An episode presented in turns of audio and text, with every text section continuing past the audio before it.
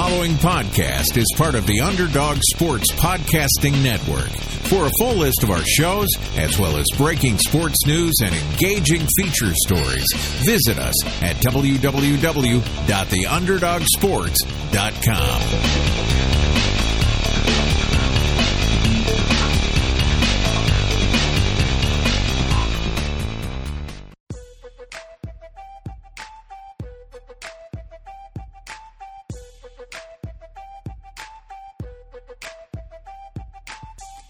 Welcome to The Leftovers, brought to you by the Underdog Sports Network with Josh Dunn, Anshu Khanna, and Dan Bauer.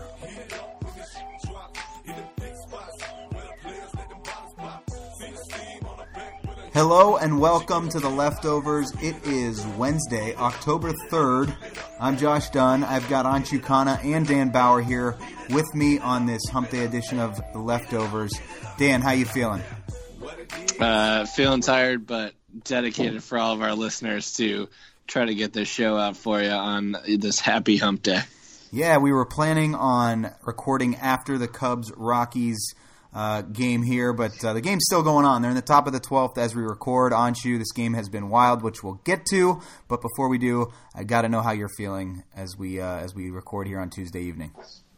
I'm doing absolutely amazing. Just so so great to hear both your voices.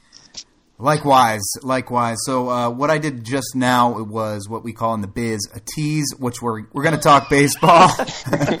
but before we do, there was some Monday Night Football action this week. Uh, we had a dandy, really, this whole weekend, and I listened to your guys' show from Monday. Uh, great job recapping the weekend's action. But there was a big game here on Monday night. The Chiefs with a comeback win at the Denver Broncos. Uh, it looked like Denver had this one in the bag. But the Chiefs were able to come back. You know, Mahomes didn't play up to the caliber we had seen him up to this point in the season, but he had enough in the tank to get things done and go on that game winning drive. We'll start with you, Dan. What did you see out of Mahomes here? You know, obviously showing some maturity here only in his second year and his first year as a starter, but to kind of lead his team down the stretch, be able to orchestrate that game winning drive and pull one off on the road against a solid Broncos team. I mean, this Broncos team definitely looking improved from what they were last year.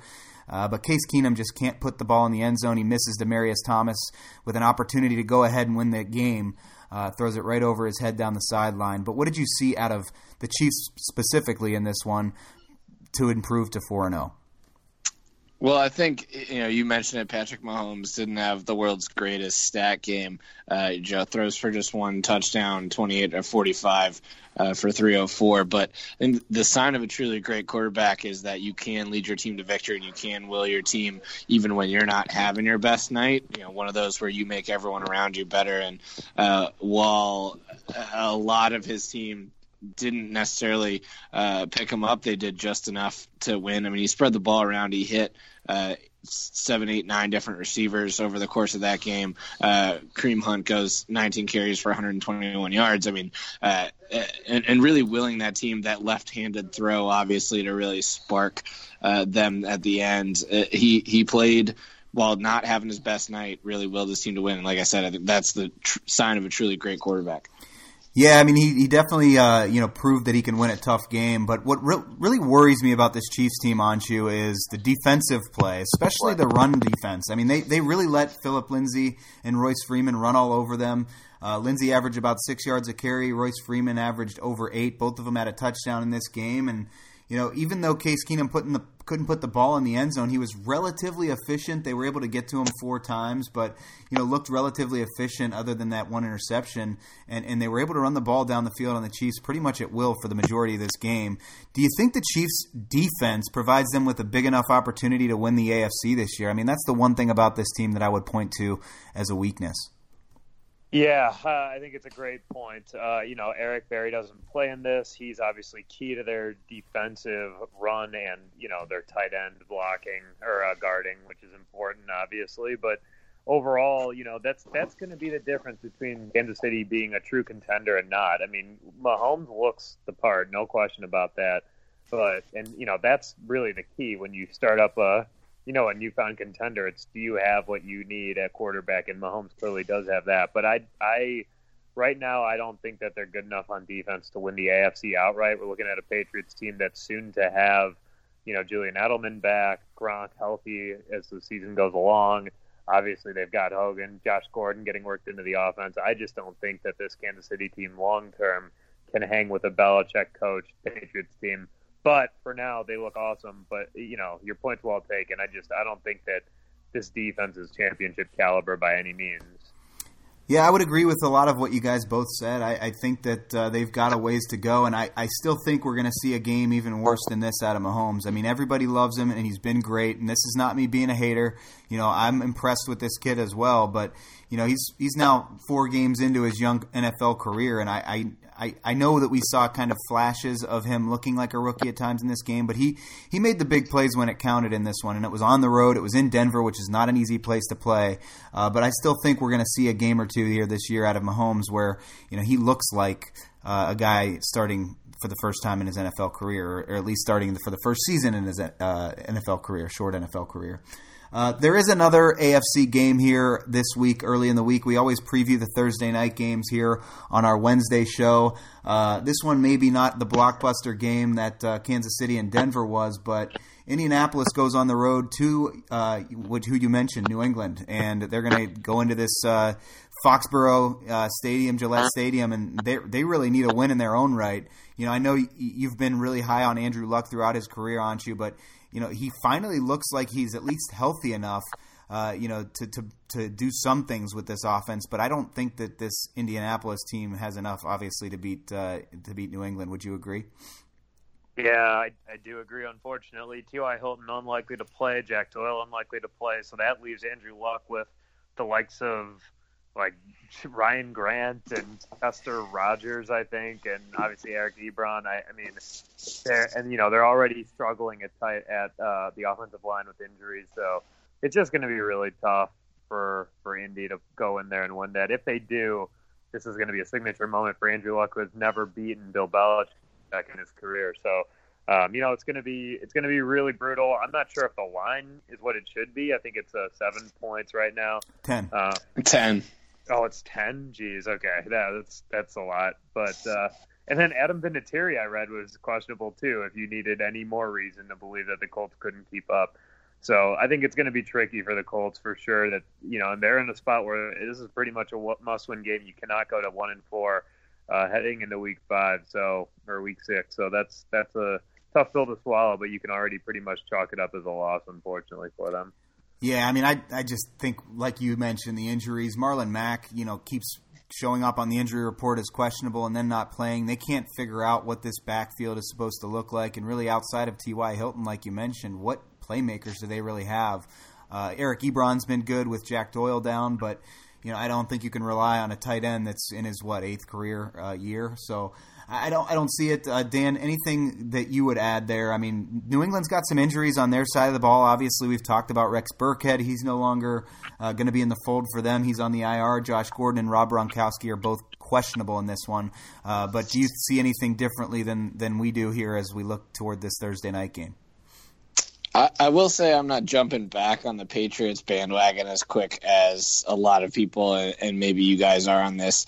I mean, I know they trounced the Dolphins last week, but it's also a Dolphins team that Anshu has repeatedly talked about it just being overrated. Had a pretty easy start to their season, and the first three games of the year, the the Patriots barely beat a not very good Texas team, and then lose to the Jags and the Lions. You know, I, I know they're starting to get a little healthier, uh, and in theory, they they're going to get better, and they have a tendency to start slow. This isn't anything super new, but I'm also not really ready to to jump back on. Uh, the Patriots are going to automatically go to the Super Bowl. They have no competition in the AFC bandwagon that a lot of people are. So I, I think this game is going to be closer than you guys might be giving credit for. I think 10 points is a lot. I, I still think they come out with a win, but I honestly think it's a four point win, not a 10 point win.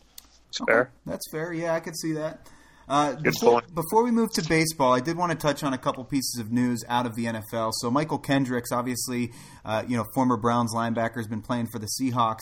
He's now suspended indefinitely uh, after pleading guilty to those federal insider trading charges that we talked about earlier on in an earlier show prior to his release from the Browns. Uh, anything here, you know, obviously this is bad news for the Seahawks. He'd actually been playing pretty well, but, you know, this guy could face some serious time uh, in the clink, as they call it. Uh, Dan, I know this is a guy that you you had on your Browns team for a little while. Uh, do you see this as a big blow for the Seahawks team? Obviously, their defense has been a little suspect, and, and Earl Thomas going down with the broken leg also huge. Yeah, I mean, I think the combination of those two things uh, officially would count them out in the NFC West, uh, especially with how good the Rams are playing. Uh, you know, two game lead and losing, you know, arguably two of your top you know, top half defensive players uh, out for the season there is is a pretty big blow, and I don't think they can just keep pace. I think um, that Rams team is too good, and uh, I think it's time if you're Seattle, you start seriously considering. Uh, whether it's time to maybe start selling the farm a little bit um, and and try to get a rebuild. All right, Anshu, I've got one for you as well. So Le'Veon Bell now announcing that he is likely to be coming back uh, after the Steelers bye. I believe it was after Week Seven uh, is when he's he's expected to be back. Uh, first of all, obviously with the Earl Thomas slipping out the sidelines, I know you guys talked about it on Monday's show, uh, but do you agree with the decision now for Le'Veon Bell? Obviously, he sees you know Earl Thomas get injured, he tweets at him on social media saying, "This is why we're doing what we're doing. I'll kind of carry the flag for carry the torch for this this movement. Make sure that you know I'm leading the charge as far as us guys who deserve to get paid and aren't." Uh, so, I mean, do you agree with him now deciding to come back, or do you think that the Steelers should still trade him? Where do you land on this story?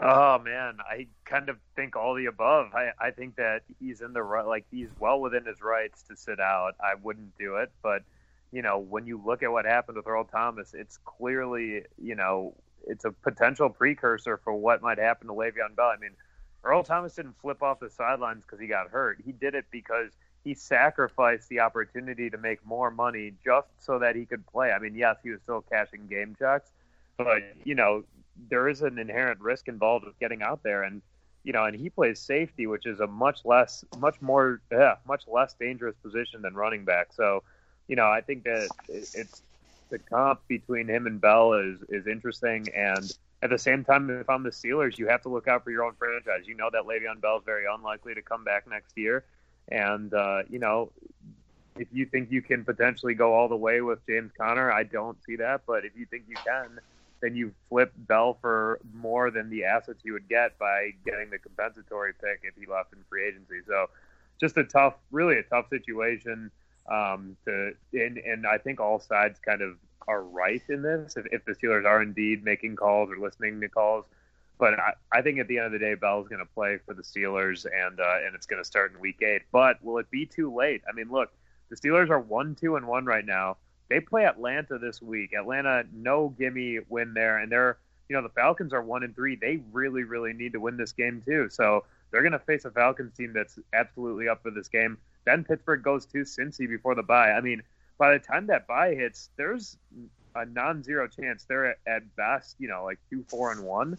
That is not where you want to be, you know, and, and or two, three, and one maybe. I mean, that that's not really a super easy road to come back from, especially if you're already trailing Cincy by several games. So um, I think Pittsburgh's got a, a big issue here, um, and you might want to cash your chips in for Bell while you can early.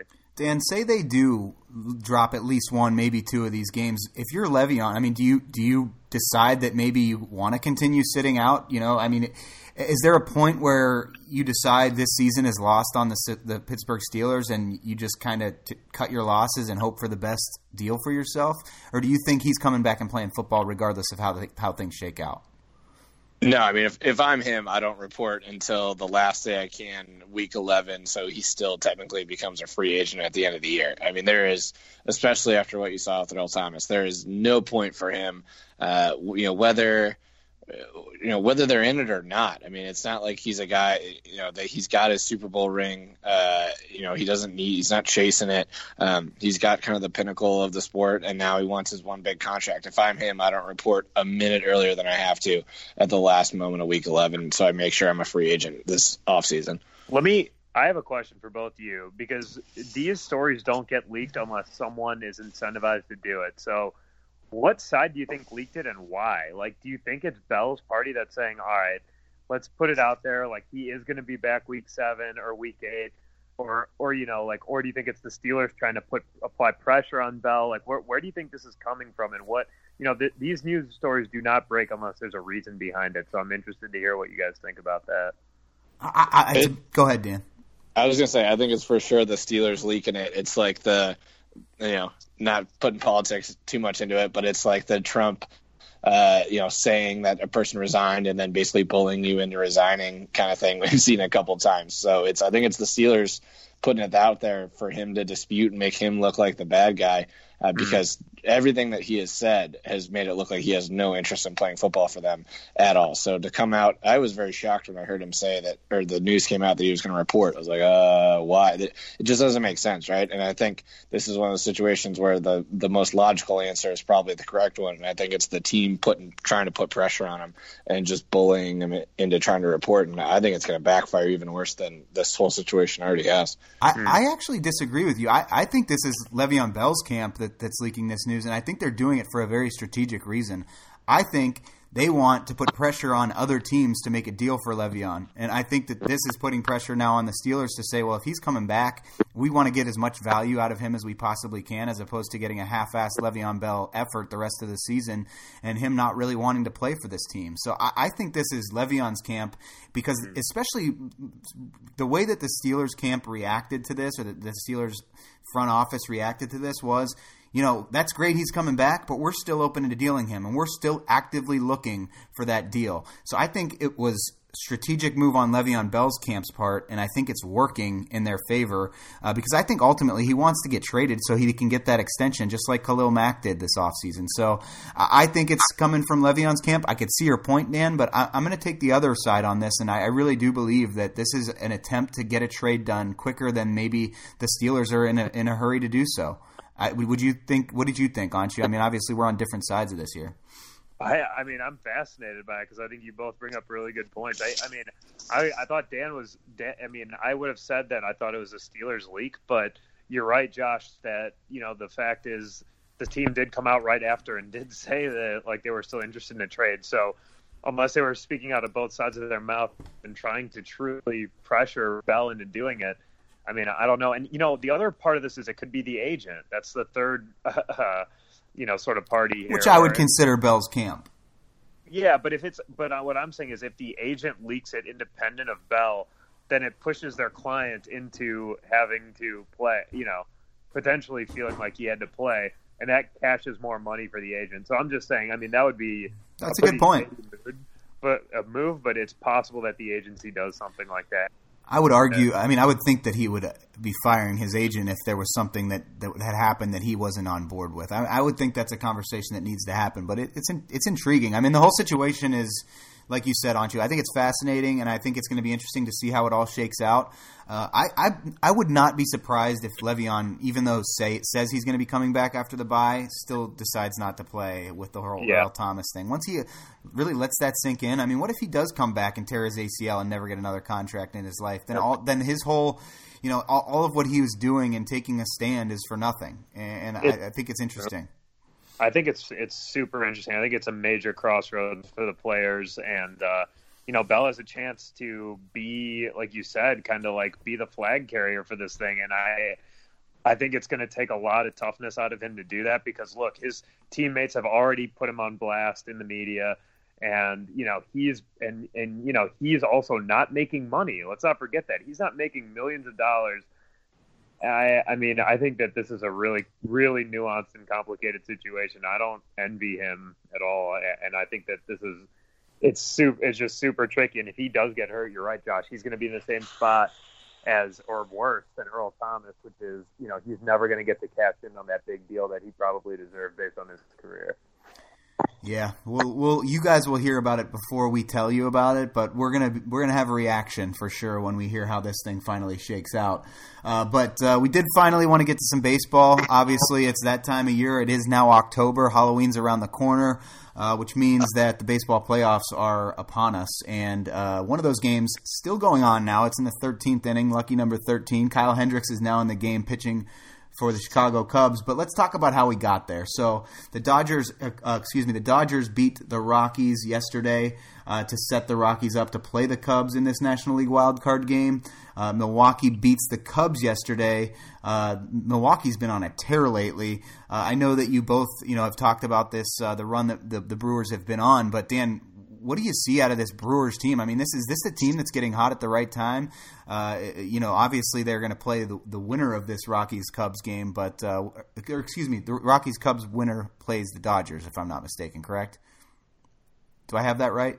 No, they play the Brewers. Oh, it is the, the Brewers. Rockies Cubs okay. play Brewers, so it's possible possible that the Cubs and Brewers play like five of six games essentially. Gotcha, gotcha. So, where do you see this this Brewers team in the kind of the framework of this postseason here in the MLB? And then we'll obviously get to the game that uh, that's still going on. But Dan, why don't we start with you?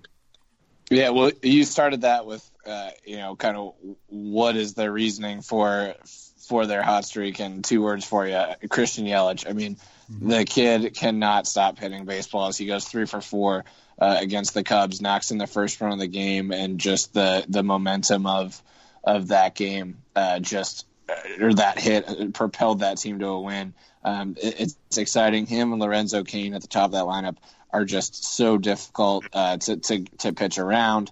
Uh, then obviously after that you got to go through if you're and then you got to pitch to Braun and Aguilar. I mean that that top of that lineup is just stacked, and even all the way through it, once you get down, I mean you got Moustakas hitting uh, you know, late in a lineup is not a easy one for a pitcher to go through. So, I mean, this Milwaukee team is, is hot. You mentioned it just on an absolute tear towards the end of the season. Uh, made up, what was it, six games in the last month of the, the season to tie the Cubs for uh, the division lead and then obviously uh, win the tiebreaker. So, I mean, Milwaukee's a dangerous team. I, I, they are going to beat whoever they end up playing here in this first round. Um, but it's uh, it's going to be a fun one for sure.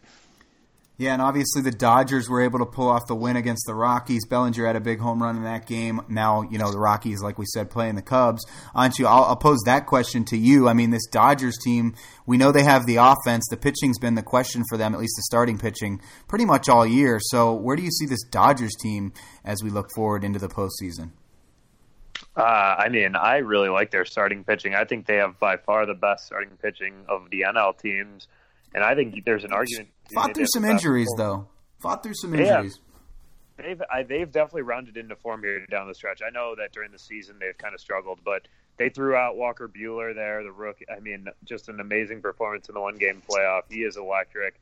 They now throw Hyunjin Ryu here in game one against uh, against the Braves, who they'll they'll throw him against, and then they get Kershaw for game two, which is just an awesome issue to have. And then they can come back with their best pitcher so far in the second half in Buehler for game three. I just think the Dodgers are clearly the best team, top to bottom and balance wise in the NL. I would be stunned, uh, and I really do mean that. I would be stunned if they don't win the NL. I think they're by far the best team. And, uh, I, I expect them to to take quick to make quick work of the uh, the Braves, and then I think if they play the Cubs, that could be an interesting series. If not, it'll be quick work of whoever they play next. Interesting. So the NL, obviously, there's still some things to be decided here tonight. Uh, but before we touch on that Cubs Rockies game, which is still in the 13th inning, we uh, got one one man on base with two outs for the uh, the Rockies. So we may be able to break this news to you because you guys wouldn't have heard it, especially our Chicago listeners already.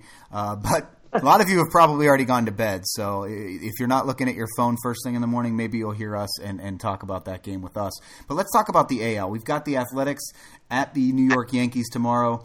Uh, Anshu, obviously the Athletics, again, another team kind of like what you talked about with Milwaukee. This is a team that's been very hot. Um, this is a team that kind of snuck their way into the playoffs down that second half stretch. And the Yankees are a team that's, again, battled through some injuries, more on the offensive side of the ball, but their pitching hasn't really stayed true to the form that it was in in the first half of the year. Severino's, in particular, not pitched as well as he did the first half. Um, do you think the Yankees will have enough to pull this one off, or do you think the Athletics will continue the run they've been on? Well, the Athletics are taking the white hot trend of having an opener in this game. So Liam Hendriks will start for the A's, and then they'll probably go to their pen. I mean, and then they've got Blake Treinen amongst others there to close things out. I mean, that formula has worked for the A's. They've they've kind of just cobbled it together and then relied on a awesome offense that's led by Khris Davis and uh, Matt Chapman. I mean, they're they're a really interesting team, kind of built the way the Rays and really they're the new Moneyball part two here. I mean, they're they're a really interesting team. The Yankees just much more your traditional team. They'll start your boy Severino, who's been very up and down throughout the second half, as you know. Um, I, I mean, I I still lean towards the Yankees just because you know they've got those power bats, but you know the fact is this could go either way. I mean, they're they're both really good teams. If I had to gun them ahead, I would take the I would take New York just because they're they're playing at home, I believe, and you know I think that with with Aaron Judge, with um, Giancarlo Stanton, they're just too good. But it's going to be a really interesting game, and and it's it's the ultimate chess match versus just straight up Masters, which is interesting. Who do you have winning the AL? I'm rolling with the tribe, man. I think that Cleveland is this. I, I think that their pitching is outstanding. I think they you know the the last week has been really good for them. The fact that they can they can rest up and then go into that Astro series. Um, I, I just I think that that series first of all I think the winner wins the AL outright, but um, I really I just think it's Cleveland's year. I just have a feeling I think they've had too many trips to not have actually pull, not have all put it all together, and uh, I just I think this is it. Dan, I know you like hearing that, so I've got to hear your AL pick and who you think's going to win that wild card game. Um, the wild card. I'm actually going to echo a lot of uh, what Anshu said, but maybe for some slightly different reasons. I do think the the Yankees are going to pull it out, uh, if not, for nothing. It's it's in New York. It's at Yankee Stadium. You have a very inexperienced Oakland team, and we saw even how the Indians went in there last year, and a very experienced team look a little bit shook by the the ghosts of Yankees past there. Uh, so I think that's going to do it. Uh, Severino, it, this is a redemption game for him after, failing to perform in last year's playoff. So uh, I think he comes out and just uh, absolutely shuts this team down. Um, but yeah, it is going to be a fun little old, new school. Uh, you know, the new school of, of, having a reliever start and piece together a bullpen versus I'm going to hand the baseball to my best guy uh, or the most talented, most electric guy we have and cross our fingers. So um, it'll be a fun one. I think New York pulls it out though uh, in in what will be another fun game. Hopefully, it doesn't go as long so we can catch up on some sleep uh, tomorrow night before the that Indians Astros series. But uh, it is a homer pick. I am going to say I think the Indians can do it. I, I just think their their pitching is set up so everyone's well rested, um, barring some crazy freak accident as people are walking into the clubhouse on uh, Friday. Um, everyone will be healthy, and it's the the first time that Indians team's ready to go. The the advantage of having Trevor Bauer uh, right now, he's not looking to not set to start any of the first three games, but come in for an extended bullpen. Potentially Bauer starts game four. I mean, that's just absurd to think uh, that Trevor Bauer could be your game four starter in a playoff series, uh, and and just that Indians starting staff just is too unbelievably good. Yeah, I mean, I think I think I hate to, you know, I don't want to be the one to jinx it, but this could be their year, and this AL playoff you know is going to just it's it's made out to be one of the better ones we've seen in recent history. Obviously, Indians taking on the Astros, and you've got Boston just sitting there waiting for the winner of that AL game. And regardless of whether it's a Yankees uh, Red Sox rivalry series or if uh, the A's are able to pull it out, I mean it's going to be electric regardless. And you know this is what we wait for during an 162 game baseball season. It really starts to drag on there toward the end of the year, but when October hits it gets exciting, and you can kind of see that here in Chicago as the Cubs are now down two to one. So let's get to what we've been waiting to talk about, and then we'll close out the show. Obviously, we're not going to have a result here, which we were hoping for, but the Rockies do have a lead now with runners on the corners. There's two outs, but they're up two to one.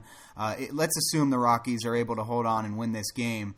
What does that yeah. mean for the Cubs team moving forward, Dan? Obviously, this is a Cubs team that's kind of been in the prime of, of this, you know, this this run that they've been on. They win the World Series in 2016 against your tribe. Last year doesn't go as well, uh, but if they lose this game, I mean, where does this team go forward? And obviously, this is very much you know contingent on them losing. But you know, assuming they do, what what do you see for the future of this Cubs franchise? I mean, I don't think anyone's hitting panic buttons in Chicago uh, just yet. I mean, they were they had the tied for the best record in the National League uh, this year, obviously with Milwaukee, um, who then bested them in that first playoff game. So I think it's fine. I think the what you're really going to see is a need to increase uh, some depth on that starting pitching staff. The Cubs have never been notoriously very good uh, at developing their pitchers, um, and so you know they you try to bring in you and that experiment doesn't really work. Um, so, well, so um, you know, you need to. I, I, think that you need to take a serious look at the ability because that payroll is just starting to get out of control. If you want to try to sign Bryce Harper, um, I don't. I just don't understand how you're going to afford it if you keep having to pay pitchers because you can't develop them. So um, I think that's the serious look. But again, this is this is a team who won more games than anybody uh, you know tied for it with Milwaukee at the start of this year. So uh, they'll be back just as good as ever next year. Uh, I think it's just more of a long term thing that they need to to really put some attention to detail on that uh, starting staff. Anshu, let's play devil's advocate here. Let's assume the Cubs are going to come back and win this, which I know as a Sox fan, neither of us really want to see. But if they do win this, do they have the mettle to pull off a series against a hot Milwaukee team?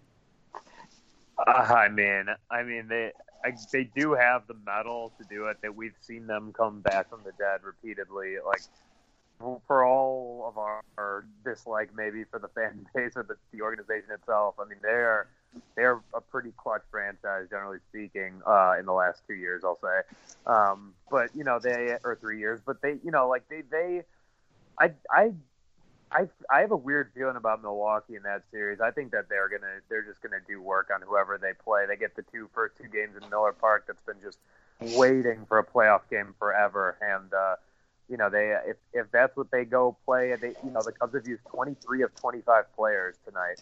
So you know it's going to be tough to run right back out and play, but um, you know they'd obviously have the momentum and they still have all these really great hitters. So you know that they'll be around and uh, they'll you know they're still a better rotation than Milwaukee, even if they're pitching their fourth best pitcher, considering all the guys they've used tonight. Um, you know, it'll be interesting, but I, I think that they could definitely pull it off. I'd still pick Milwaukee, but I think they could pull it off. Well, I wish we could have given you the result on this show. Uh, the Rockies will now go into the bottom of the 13th with a two to one lead as uh, as Dahl strikes out there to end the top of the 13th. And uh, the Cubs have hitters coming up, so they've got Gore, then Baez, and Almora Jr. So we'll see what happens. I know Dan, it's East Coast time out there, and uh, you know we we did our best to try to get this one out after that game, but some of these baseball games just uh, they drag on. So let's get to oh by the ways, and let's let our listeners get back to their Wednesday. We'll start with you, Anshu. Okay, so Kevin Durant has said that he will be honest about the free agent process in this season, which means he's going to talk about it, or it's going to. He knows it's going to be brought up a lot he's going to be willing, quote unquote, to be open, quote unquote, about the season. I just am so over all this, Josh. I know you are. I'm sure you are as well. Yeah. I just do not want to hear about this stuff and getting it dragged on and on. We've already heard Klay Thompson be asked about it repeatedly, and he has essentially assured everyone that he's staying in Golden State, like basically saying this is exactly the kind of situation you'd want to come to. And blah blah blah. But if we have to deal with Kevin Durant every other day for this whole season, this NBA season just cannot come and go soon enough. Honestly, I'm Agreed. Like Thank it. you. I'm already dreading this season, and it hasn't even started. So just get ready that we're going to end up having to have many, you know, dog days of February talking about this stupid BS way that these players react to their contracts. You know what's going to be disgusting is when Anthony Davis and Kevin Durant both go to the Lakers. It's going to be gross. Dan, what do you have? Well, from one winter sport to another, the uh, it's been looking like for all intents and purposes, Seattle will get a hockey team. Will be the 32nd NHL team uh, starting. They're shooting for 2021. Realistically, probably more like 21, 22. Uh, they will get it, and all but leaked they will be the Seattle Totems. Uh, so keep an eye out for some fun jerseys coming out of Seattle. But uh, a, a return of a winter sports franchise to Seattle. I know the the people of Washington State will be very excited to see that. Definitely. Hopefully, we get a Seattle basketball team back at some point too. But uh, the NBA, like Anshu said, it, it's kind of getting nauseous. Uh, but I, nauseating, I should say. But I will say that that that's my oh by the way. So the the preseason for the Cavs anyway started tonight. They get a win. Uh, looked really good in the first half against the Celtics starters. Kyrie Irving didn't play. They're going to play them again here this weekend. And then LeBron, obviously no longer with Cleveland. His first game uh, at, at uh, the Staples Center in a Lakers uniform. Looked pretty good, but the guys around him didn't. So I watched a little bit of both of those games. Was pleased with the way the Cavs looked. Kevin Love especially looked great, uh, but LeBron James looked good. But what was what was being put on the court around him did not look so good. So it'll be interesting to see how that NBA season shakes out. But uh, the winter sports are still a little bit of ways away. We're in the heart of football season. We've got M- MLB playoffs coming right at us. Uh, so we'll keep you guys locked in on that as we will stay tuned ourselves. Anything for the good of the group, guys. I know we went a little long in this episode, but uh, again, we love talking sports with you guys. Real Tribe. Love it. For Dan Bauer and Anshu Khanna, I'm Josh Dunn. This has been The Leftovers.